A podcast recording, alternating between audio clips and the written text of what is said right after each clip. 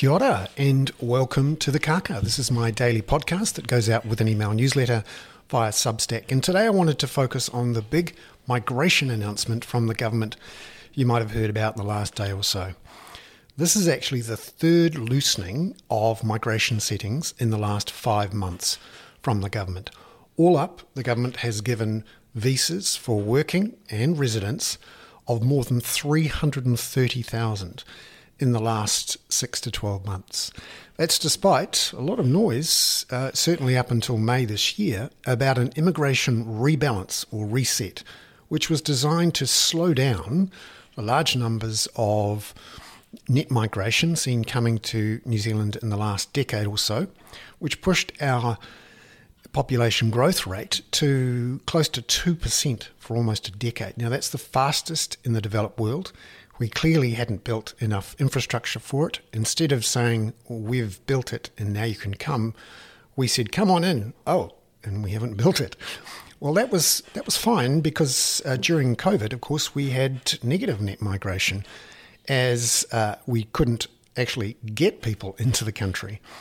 Now, of course, we've got labour shortages here and all around the world, and increasing demands from employers to turn the inflation tap, to turn the immigration tap back on again. The extra uh, issue for the government is that it has high inflation to deal with, and lots of calls from employers to bring in migrants to take some of the edge off wage inflation. So, for the last five months, the government has been progressively loosening the migration settings that had previously tightened. And it has done it in a variety of ways, including increasing the number of working holiday makers who can come, reopening the skilled migrant category visa, and this week, making significant extensions to the so called green list for work to residency visas and those visas where you get a residency visa right up front.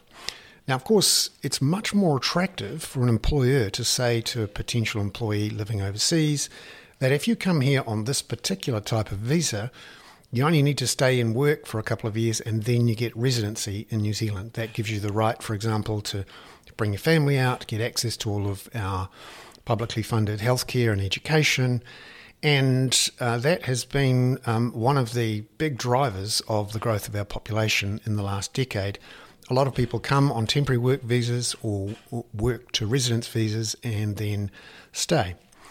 Now, you could say, well, this is all good stuff. We've been doing this for 20 years or so, and there's been a lot of um, complaints and concerns about a lack of staffing, particularly in hospitals and in schools but widely across the tourism sector and all sorts of areas where we have shortages of both skilled and unskilled people. And the way that we've reacted to this in the past, or at least in the last 20 years or so, is that when we have labour shortages, we pull in people who are migrants. But let's step back a bit and think about what really is going on here and the particular problems the government is trying to address, and whether or not it is actually taking a more sensible or at least considered longer term uh, set of uh, political and economic choices. So we have in New Zealand, I think, a policy trilemma, uh, sometimes called the unholy trinity. Now, you might have heard of the unholy trinity as uh, a particular way of describing a problem for an economy that has a fixed exchange rate. Now, the unholy trinity says that you can't have at the same time a fixed exchange rate, free movement of capital, and uh, independent operation of monetary policy. Something has to give. And that's true for New Zealand. Um, that was the argument behind the floating of our currency in the late 80s and the free movement of capital in the uh, wake of the end of the Muldoon government. That's the policy trilemma there. But actually, we have our own policy trilemma, an unholy trinity around our policies for economic growth, for the management of our population, and also how much we invest in infrastructure. We know, for example, that we have underinvested in infrastructure to the tune of $100 billion over the last 30 years. That's the conclusion from the Infrastructure Commission this year and that if our population growth runs at about half the level it was for the last decade, about 0.7%, then we'd need to invest another $100 billion just to keep up with that population growth and to continue to reinvest to fix uh, the pipes and the roads as they need repairing. So, effectively, making sure our investment keeps up with our depreciation. So, that's a $200 billion task simply to keep up with an expected level of population growth, which was already slower than what we've seen in the last decade. Now, one of the responses to this um, problem from the government was to say, actually, we can't afford $200 billion. That would require the government to either increase its debt substantially or to increase taxes or use congestion charges or water charges very aggressively. That's what the three waters debate is all about. Effectively, a way to avoid having to take on debt onto the, in theory, the Crown's balance sheet uh, and therefore increasing interest costs for the government and also uh, trying to uh, uh, take the political decisions about water charges and debt out of the hands of local voters and actually central government voters. Now, that's one response to effectively not address the issue in public and to try to sneak around it with a political mechanism.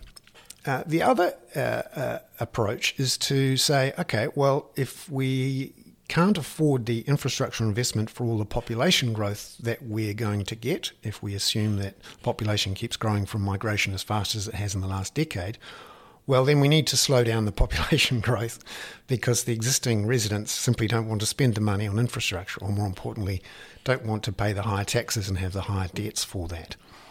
So, what we end up with is a policy trilemma. And the three corners of that trilemma are that we can't actually have high population growth and high nominal GDP growth at the same time as low taxes and low investment. And the third part of that trilemma, we can't have free movement of people all at the same time. At some point, something has to give. Either that there is not nearly enough infrastructure for all the people, the congestion, and the pain of high land prices gets too much, and effectively the people who can't afford this or aren't benefiting from high land prices eventually leave.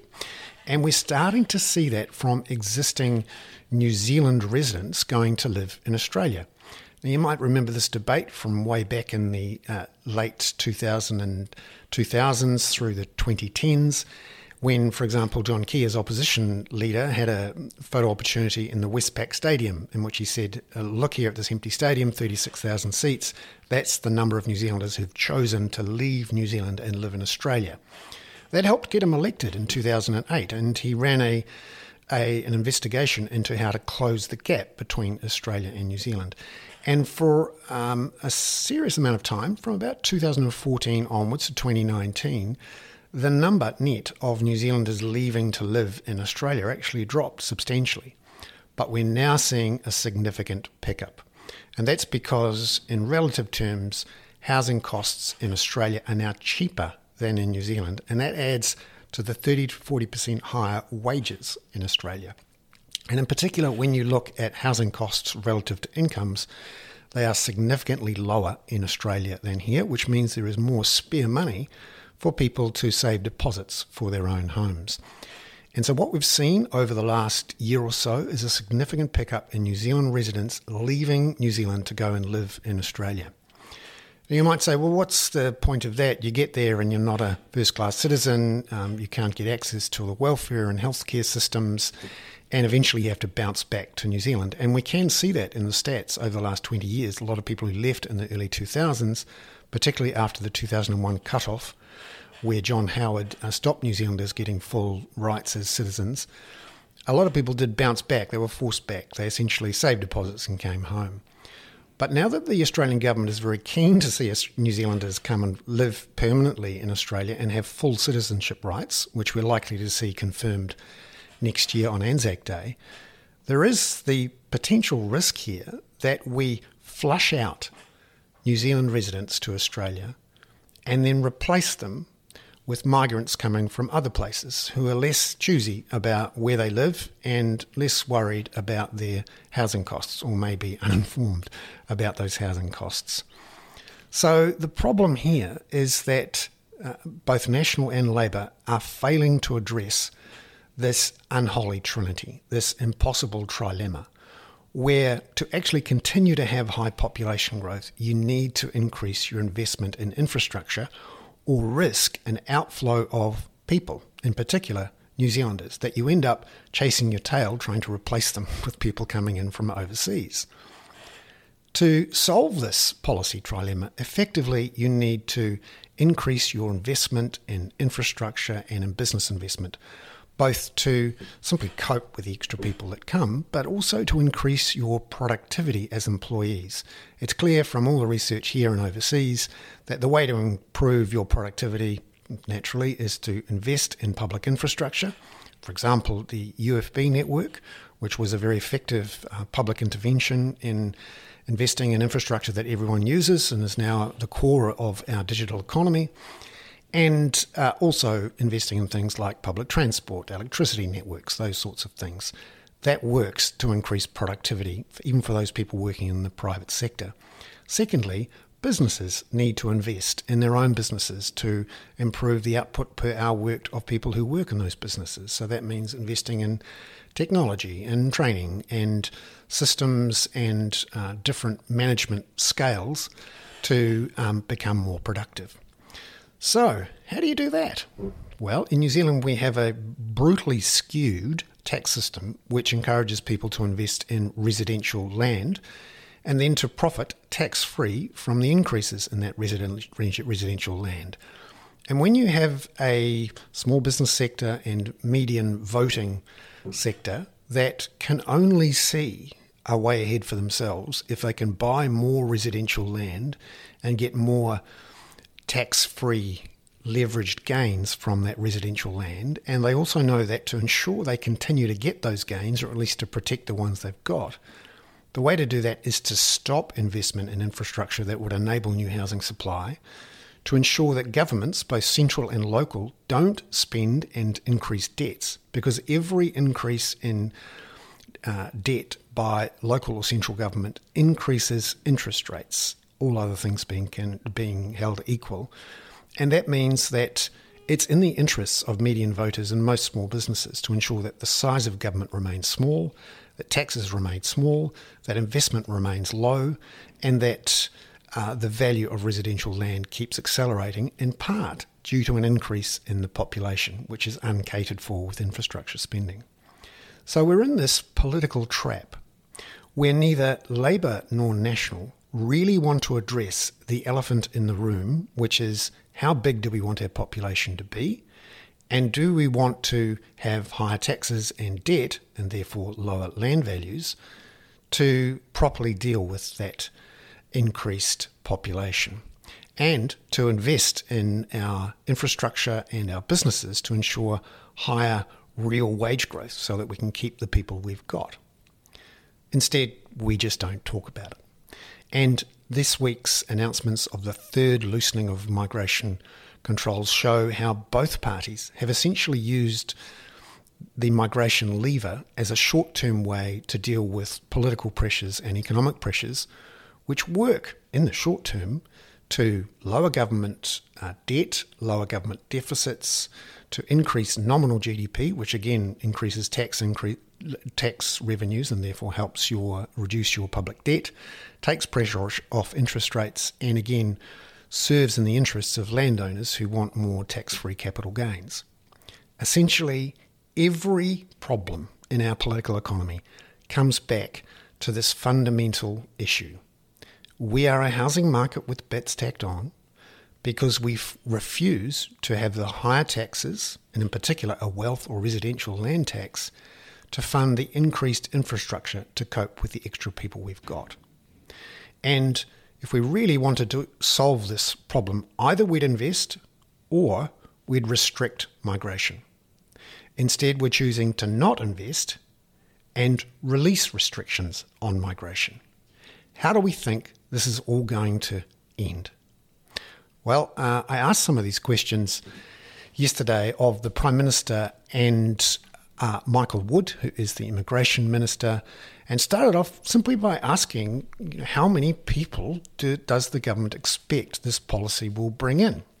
Because it was revealed earlier in the press conference, the government had no economic advice about what this big set of changes meant for the economy in terms of jobs growth, inflation, population growth, interest rates, and the like. An enormous economic policy change, in theory, without any advice and without any reference to this fundamental weakness in our political economy. Here are my questions and answers to Jacinda Ardern and Michael Wood. How many extra workers do you think these changes might bring in? I'll have the Minister of Immigration speak to that. Yeah, it will vary from sector to sector, Bernard. And the nature of the immigration settings that we have is that we don't set a particular target across any sector or across across the system. The nature of the way that our system works is that it's effectively based on um, is there a need for these people in individual sectors. So in some sectors, for example, uh, bus drivers, where we've um, uh, in today's announcements confirmed a sector agreement in that place, which is a smaller workforce, we have a pretty good handle. It's probably around 1,000 to 1,500 drivers that we think we're short. Now, will that all be filled by migrant workers? Probably not. We're going to because we're going to be pushing both levers, the domestic training workforce, but we also think that um, migration plays an important part there. So it's difficult to give an overall figure, but we know that we know that immigration plays an, one important role in filling these shortages. So, what advice have you received about you know how much of a need there is and how many extra workers this, these policies might come in, or is there no forecast on that either? Yeah, well, well, well, across the engagement that we've had with different sectors, we get different estimates. And if I can give one example of that, so for example, the truck driving sector, we've had different sector groups who've had slightly different views as to what they think the shortfall actually is. We do the best when we're looking at these situations to determine where we think there are real needs, and that's what we've responded to in these announcements. Forecast from immigration or treasury on either the workforce or economic effects of this change?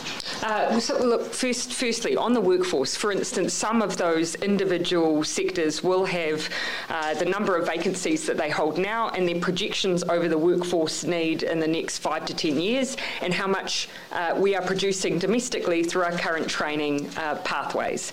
So, we do have that for some of those individuals. I don't have it here specifically right now for you on some of those individual sections, but that's kind of the analysis that Immigration New Zealand do before they are putting forward the suggestions over whether they believe there is genuinely a domestic shortage. Um, keep in mind, what we've signalled here is a list that will move on to a pathway to residency or a work to residency, and others that will go straight. Those are already workers that we've already highlighted, made the decision there's a shortage over. We're just repositioning them on the lists in some cases. Extra ones we'll be making decisions on in March, and that's where we get a bit more granular detail. So, how is this different from any other government simply pulling the migration lever to solve some political or economic problem in a short-term way that leads eventually to infrastructure pressures and higher house prices and all sorts of strains on our infrastructure. I would say because it's been done within the context of the broader rebalance settings, we, have made some very deliberate decisions, uh, for example, about shifting our economic model away from reliance on very high volumes of very low wage labour. So you see, for example, still within the accredited employer work visa system, it's still based on a median wage requirement. We have an employer accreditation system to make sure that migrants aren't exploited when they come into the system. Across the green list settings, which we're talking about explicitly today, we're talking about people with the kind of skills that we actually need to boost our productivity and to build our infrastructure. So, as I say, it's within the broader construct of a rebalance, which is about trying to deal with those some of some of those issues and turn our back on what was a pretty unregulated system previously. Yeah, and I think that's really clear. I mean, one of the issues that we've had with our immigration system is the lack of certainty that we've given individuals. When you're coming here on short term work visas, you haven't necessarily had that clarity over the longer term. Here, we're being really clear if you're falling into these um, particular sectors where we have long term workforce issues, where you are a skilled migrant, where we know we want to hang on to your skills in the long term, we're giving you much clearer certainty about the pathway and what you can expect, uh, and being much clearer that for those areas where uh, you don't have that pathway, we're not giving that guarantee that necessarily you'll have that long term residency option. I think we owe it to those who come to New Zealand to give that clarity uh, over our expectations. Uh, previously, the system did not have that. Prime Minister, uh, when it comes to pressures on infrastructure, you know, housing, all that sort of stuff, if you are in the short term relying predominantly on people coming into New Zealand, extra people, you are going to be putting a lot more pressure on local infrastructure, aren't you? We have outflows. In the short term. Keep in mind, we have outflows as well. That is right. But, but here I'd actually go back to Ganesh Nana's Productivity Commission report uh, from last year, where um, with you know, some of the best uh, analysis available at the Productivity Commission, they've looked at the evidence in this area and come to the conclusion that actually, broadly speaking, we need a migrant workforce in New Zealand if we want to have the skills and we want to have the capacity to deal with the infrastructure deficit, and that immigration is not to blame for the uh, infrastructure deficits that have built up over 30 or 40 years. So I think it would be a fair critique if we weren't getting on with the infrastructure build at the same time, mm. but we are. And, and I guess in terms of like um, caps, then you know, like when it comes to immigration and, and sort of I know again you said that you can't put a number on how many you might have come in in order to sort of solve that issue, but you know, is there a point where you say, well, actually, infrastructure hasn't moved along at a pace, we don't have the ability? Like, do you cap out at some point? Well, um, as the Prime Minister said, across most of these areas, we do have estimates as to what our shortfalls might be in the workforce. The point I was making is that we will fill those sh- uh, shortfalls both through domestic and migration um, uh, pathways. Mm. We, um, I mean, just just uh, just to come to the, the, the question there, um, the answer is that we need to put the foot down. That's what we're doing on the immigration front, whether it's across transport, whether it's across some of the core uh, housing infrastructure that we need, and we can demonstrate the record investment and some of the outcomes that are coming through there. Uh, Minister Wood, you mentioned that the outflow of New Zealanders to Australia was just in line with what we'd seen in the long run, but actually there was net migration of 15,300 New Zealanders to Australia in the last 12 months.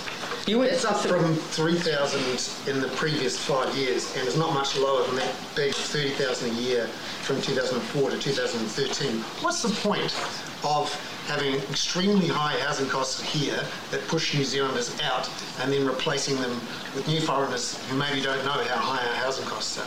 Just for clarity, the, the, figures that I was talking about before weren't specifically about the flow from New Zealand to Australia. It was about the flow of New Zealanders generally um, travelling around, around the world and exiting New Zealand on a month-to-month basis. But look, in, in, respect of Australia, I mean, a couple of things I'd note there. Um, the first is that, that, that there are um, similar challenges in terms of housing costs in most large Australian cities at the moment. Um, secondly, and again, it's a bit similar to the conversation about, about infrastructure. Of course, we recognise that's an issue that's why we're pursuing policies to try and assist with that issue. You're um, investing 59 billion when the Infrastructure Commission says you need to invest 200 billion there, has never been a government in the last 50 years that has invested more in directly building houses and providing the infrastructure to build houses and providing the planning framework to enable the more, more building of houses than this government Just has. to wrap this, if, this, if your argument is that we should ignore the skill shortages we have and if our hospitals tell us that we don't have the health workforce we need because we don't believe that we've got the infrastructure, I'd push back very, very hard on that. We have, we have done both. And I think you'd be hard pressed to find a government that hasn't done more to build uh, the, the hospitals that we need, the classrooms that we need, and the houses that we need, and indeed the water infrastructure that we need. And it has not been without its contention, yeah. but we have been focused on fixing our infrastructure. So there we have it. The Prime Minister and Michael Wood, the Immigration Minister, answering my questions about the lack of infrastructure investment. Their simple argument was um, look, we're doing a lot which, as I said to them at the time, is not enough.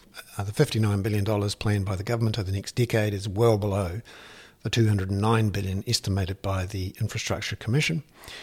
And in effect, the government is not solving our unholy trinity, our impossible trilemma, in which we cannot all at the same time have high population growth in tandem with low taxes and low infrastructure investment, and at the same time allow people to come in and out the border without restrictions.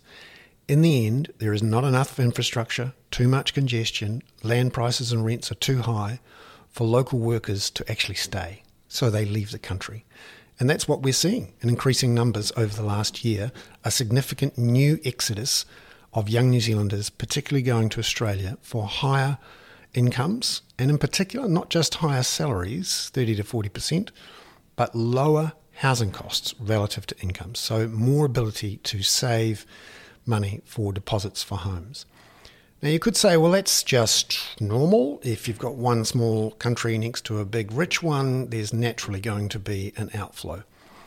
And that um, they'll come home anyway, because that's what they always do. And it's true. There is a significant number of people who bounce back, particularly young people who go there to save money, have some fun, uh, live in a big city, and then realize they actually want to come home and start their families They've saved money for a deposit and they can do that. And under the current system, post 2001, New Zealanders who go to Australia aren't real Australians in that they don't get access to a lot of welfare, health, and education benefits, even though they're paying full taxes. Now, that is about to change.